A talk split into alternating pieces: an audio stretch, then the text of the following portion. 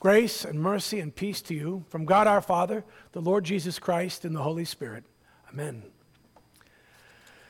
I'm teaching tonight and for the next few weeks on the subject of faith, a series called Daring Faith.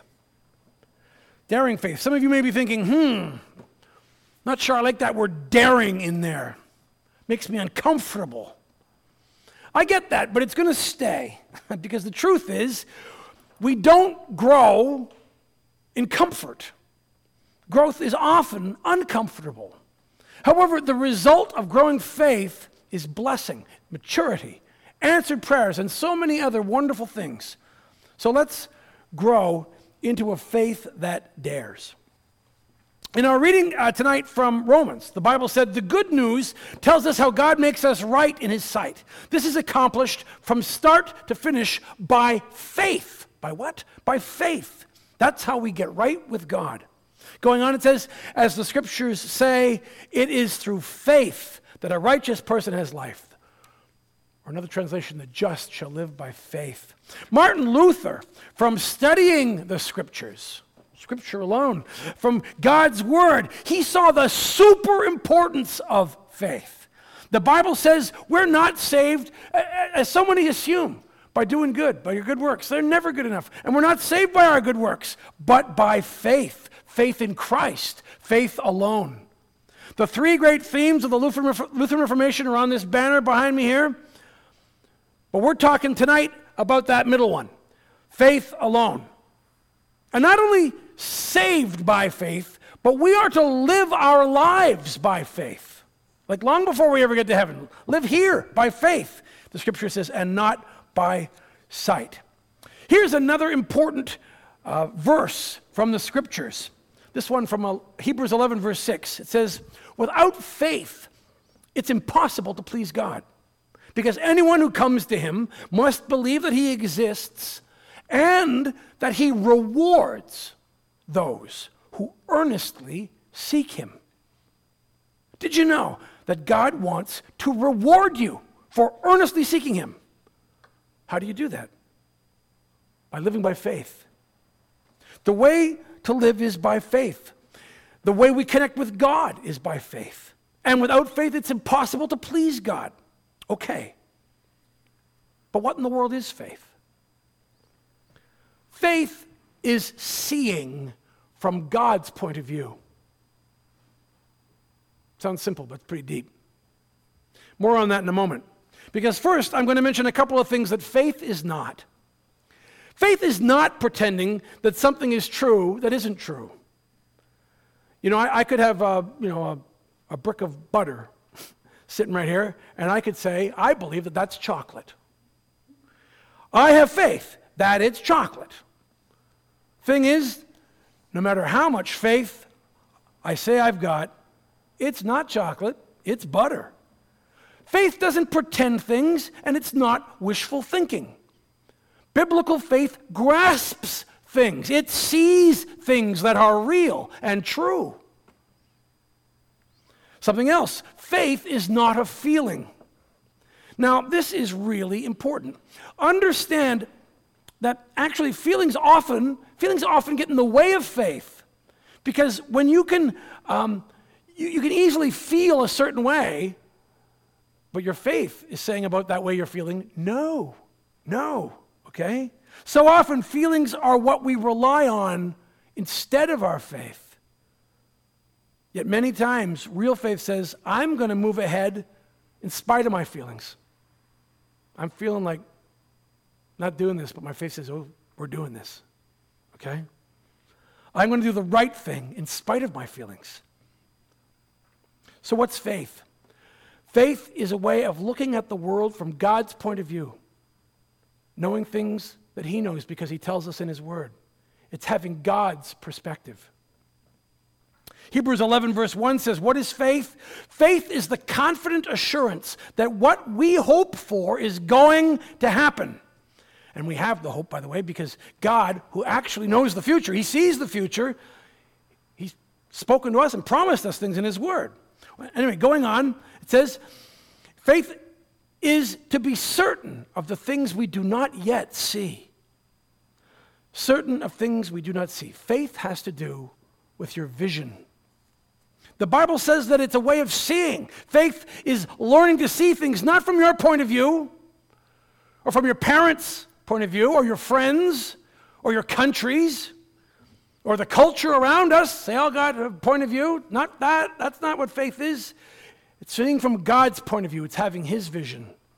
Ephesians 1, verse 18 is the master verse on this. And it says, Paul writes there, I pray that the eyes of your heart will be flooded with light so that you can see, you can see the wonderful future that God has promised to those he's called.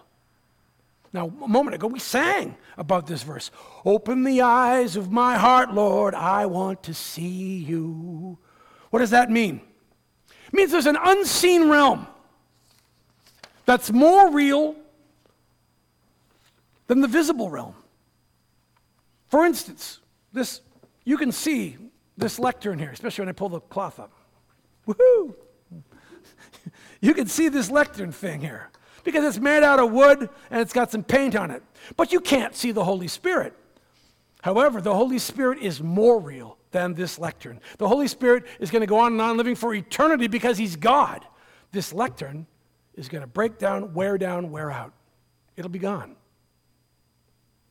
faith as seeing. In 2 Kings chapter 6, the Bible tells us about Elisha and Gehazi, his servant, and how an enemy army was coming against their people, the Jews. Gehazi was very frightened. Gets really upset. He's having a panic attack. Elisha says to him, Gehazi, I don't want you to be upset. And Elisha prays for him, and he prays this Lord, open the eyes of my servant. All of a sudden, Gehazi's spiritual vision is enabled. And he could see an army of powerful angels surrounding the whole city of Jerusalem. They were there all along, but now he could see them. Suddenly, his fear is gone. And you'd be the same if you could see the realm of angels. God opened his spiritual eyes. This evening, I want us to compare what happens when we see I want to compare what we, when we see with eyes of fear and then look at what happens when we see with eyes of faith. Compare those two. There's a good example of these dynamics, fear and faith, in the Old Testament book of Numbers, chapters 13 and 14. Here's the background to it Moses had led the nation of Israel to freedom. How? By getting them out from under Pharaoh and out from the Egyptians. And they've crossed the Red Sea, that famous parting of the Red Sea. And now they've been traveling for about two years. Quite a slow pace, really, but they've got a lot of people, and with them their kids and tents and, and uh, goats and stuff. So it's not going that fast, but they're moving along, and eventually they come to a place called Kadesh.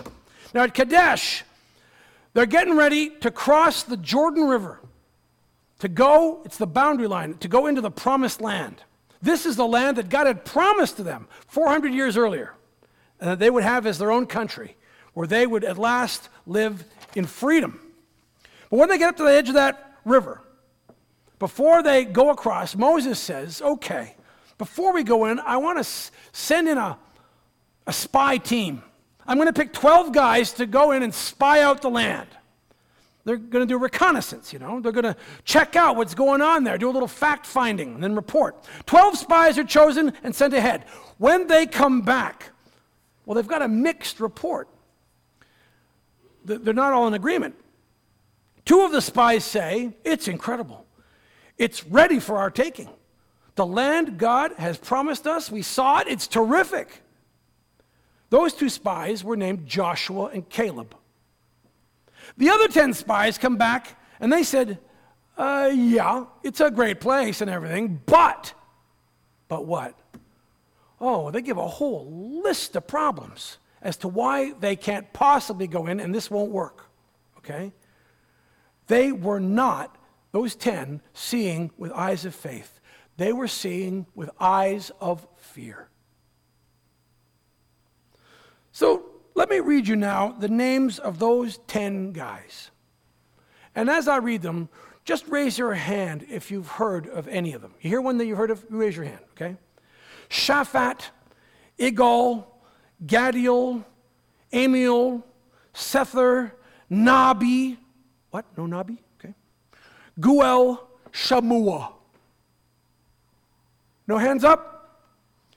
Here's the point nobody remembers the negative guys. Nobody remembers the critics who don't have faith in God's promise and who say it can't be done. The only people who get remembered are the guys who said, Let's go do it. God, in God's name, He's with us. And those names were Joshua and Caleb. People still name their sons after them. They saw with eyes of faith, the others with eyes of fear. Now, because they failed to see with eyes of faith, the entire generation they were part of missed God's purpose for their life in God's will. They didn't get to go into the promised land. They had to wander around in the wilderness for the next 38 years instead of going in, simply because they didn't learn to see with eyes of faith. And this is why we're having a series on daring faith. These are some of the most important lessons you can possibly learn. Then let's contrast what happens when we see with eyes of fear versus seeing with eyes of faith. First point is this when we see with eyes of fear, you know what we do? Inevitably, we exaggerate the difficulties. Okay? Look, look at those Israelites in the book of Numbers again.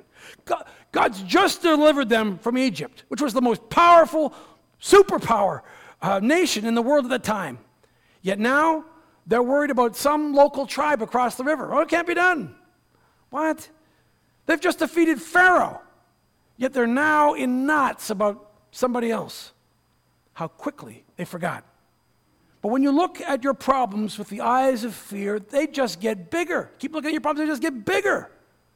The more you look at your problem, the more exaggerated it gets. You know how it is um, somebody criticizes you, say. The more you think about it, the more you dwell on it, pretty soon you think the whole world is criticizing you. It grows by proportion. 10 out of 12 spies who reported to Moses and the people gave a negative report. They said that the people who live in the land were really big. They said they were like giants. And they said, they'll crush us. We're like grasshoppers to them. Let me point something out here. So it was 10 negative, 2 positive. The, the majority report is often, very often, negative.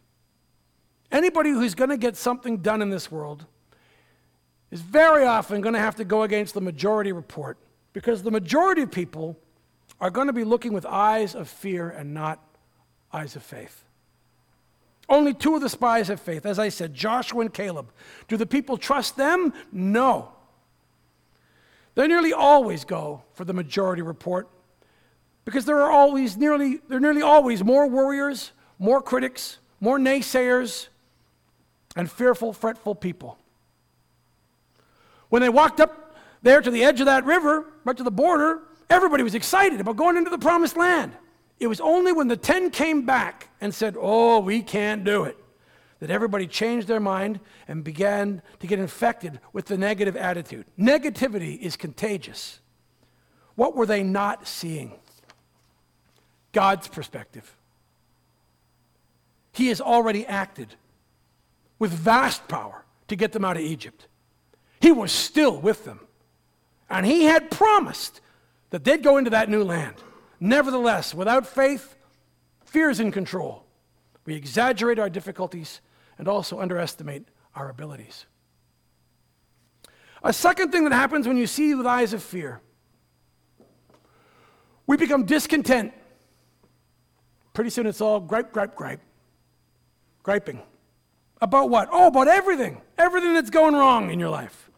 In Numbers, the people were all moaning. You know, things are tough for us out here. Poor us. And then in 14, verse 2, after an all night pity party, it says, All the Israelites grumbled against Moses and Aaron. They picked on the leaders. We wish we had died in Egypt, they wailed. Really? Or even here in the wilderness. They'd rather die there in the wilderness than go across into that land. First they cry, then they complain. None of this comes from faith in God. What happened to those Israelites is recorded, brothers and sisters, for our instruction. They eventually gave up altogether and blamed God. Nice. What was their real problem? No faith. See, because fear felt to them. How did it feel that fear felt to them like they were choosing safety? Don't have to deal with any opponents on the Cross River? Let's, let's choose the safe thing. Fear felt like safety. It always does. Faith feels like choosing risk. But listen, God made you to be a risk taker. That's where it gets exciting. That's where things happen. I'm saying God made us to live by faith. Don't die in the desert, whatever your desert is, like they did. Let me now contrast all that with what the Bible says happens when we start to live our lives seeing everything by faith, with God's vision, learning to look at things not as they are, but as they could be. How do you do that? And what difference does it make in your and my life? When I begin to open the eyes of my heart, Lord, when I begin to see what God is doing around me and begin to look at things from God's viewpoint, the first thing faith does is it shrinks my problem. It gives you a new perspective. See, when you see your problem from God's point of view, then everything gets a whole lot more manageable. If you've got a big God, your problems get small. By the way, if you've got a small God, your problems get big. When you come to the Lord, considering what He's already done and what He's promised, then you say, Lord, you're a big God and you can handle this problem, and I am going to give it to you. I'm going to trust you with it and just let you work it out. Seeing with the eyes of faith, you can frankly relax. I don't mean that you'll be inactive, but in the midst of whatever he gives you to do next, you can relax. He's on the job. You'll say, How's it going to be solved? Well, that's God's problem, not mine. He's in control and He loves me. Faith shrinks my problem. The thing about faith is, it moves God. It moves God to act on my behalf. Now, please don't misunderstand me here. I do not believe and I do not subscribe to the health and wealth theology where God ends up being a kind of a servant, a genie, if you like, where you rub the bottle or you say a prayer or you drop two quarters in the slot machine, whatever it is, and then you hit the jackpot. No. God is not your genie. God is God, and you're not. He is not there to cater to your every whim. He's just not. But at the same time, in Matthew 9, verse 29, Jesus, we, reading we had tonight, Jesus said this according to your faith, it will be done to you. And there are other passages like that. Because of your faith, or according to your faith, it will be done unto you. So if you expect God to do a little in your life, He'll do a little. If you expect God to do a lot, He'll do a lot. If you don't expect God to do anything, He won't do anything. He loves faith, He really values it, and He responds to it, which is why we're having this series. But you say, oh, but Pastor, I, I don't have a big faith. I wish I did. I honestly I don't. That's okay. You don't have to start big. Nobody does. Just start exercising the faith you do have. If it's faith in God, things will happen. Dare to believe, and dare to believe a little more than before. Faith's like a muscle, it strengthens with exercise. You trust God, you see what happens, and you're encouraged to trust Him more. God takes pleasure in you trusting in Him, and He likes to see you succeed and grow in faith. He's a father to you. You're like his children. You want to see your kids succeed and grow? He feels that way about you. According to your faith, it will be done unto you. See, the problem with us is we think that the wrong things move God. God is not moved by my complaints. God is never moved by my griping, grumbling, or by my whining. None of that moves God. God is moved when I say, Lord, I'm trusting you, and I'm expecting you to keep the promise you made. You put your name on that promise I see here in Scripture, and I'm expecting you to do it. Can I tell you something? He beams. He beams when we take him at his word. Look at see how Jesus is when people express faith. He beams. He's moved by faith. There are so many benefits to faith, but I'm only going to cover one more. Faith gives me power to hold on in tough times. Why is this important? Because faith doesn't always take you out of the problem. You, you know that. Faith often takes you through the problem, not out of it. Faith doesn't always take away the pain. Faith gives you the ability to handle the pain. Things are never going to go perfectly on this planet. You will always have pain and suffering in your life, in this life. Faith gives you the ability to handle it. Faith, seeing it all from God's perspective, actually grasping Him, produces persistence. It gives you the ability to bounce back Study after study after study has shown that probably the most important characteristic you could teach a child and develop in your own life if you're going to make it in this life is, in fact, resilience. The ability to bounce back, the ability to get up and keep going. Why? Because nobody goes through life with an unbroken chain of successes. Everybody has failures, everybody has flops, duds, mistakes, and falls. We all embarrass ourselves. Nobody goes through life scot free and untouched. In 2 Corinthians 4 8 to 9, Paul gives his testimony. He says there, We are pressed on every side by troubles, but we're not crushed and we're not broken. We're perplexed but we don't give up and quit. We're attacked, but God never abandons us. We get knocked down, but we're not knocked out. Paul says we get up and we keep going. Where do you get resilience like that? Faith. Do you see then why you need to work on strengthening your faith? It's what we're spending the next few weeks on. Faith shrinks my problems, moves God to act on my behalf, unlocking his promises, and gives me the power to hold on in tough times. And by the way, this is nearly what we always emphasize, but today I'm, it's, a, it's a by the way. Faith is how we're saved. John 3:16 says God so loved the world that he gave his only begotten son that whoever believes in him i.e. his faith should not perish but have everlasting life. When I was a little boy, America went into space and was racing the communists to see who was going to get to the moon first. For a while, Russia was ahead. They were sending up cosmonauts before we were sending our astronauts. Some of you may remember Yuri Gagarin, famous Russian cosmonaut, atheist, and the first man to go up and circle the Earth. When he came down, he said this I was an eagle. I searched the heavens and I found no God. His point being, there's no God. All the atheists applauded and said, Yeah, Yuri, you just proved there's no God. A few months later, John Glenn, who was a Christian, and then later served as senator, but back then he was an astronaut in the Gemini program, he went up and circled the earth three times. When John Glenn came down, his first words in an interview were, I saw God everywhere.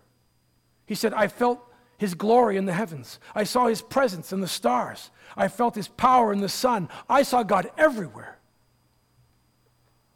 Which one was telling the truth? The answer is they both were. A faithless man can see only what a faithless man can see. Jesus said in John chapter 3 unless you've been born again, you cannot see the kingdom of God. You can't see what God's doing behind the scenes. You can't see the mighty things, even miracles He's doing. And you can't see His promises to you. You just can't see it.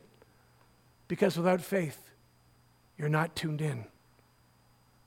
But our Lord God creates faith. Faith is created by the Holy Spirit working by hearing the Word of God. And God wants to strengthen our faith and to open the eyes of our hearts and open them more and more. Then I urge you, tonight and through this series, to pray. Open the eyes of my heart, Lord, and create in me a daring faith. In fact, would you bow your heads and pray that with me now? Dear Lord, open the eyes of my heart and create in me a daring faith. I ask in Jesus' name, amen.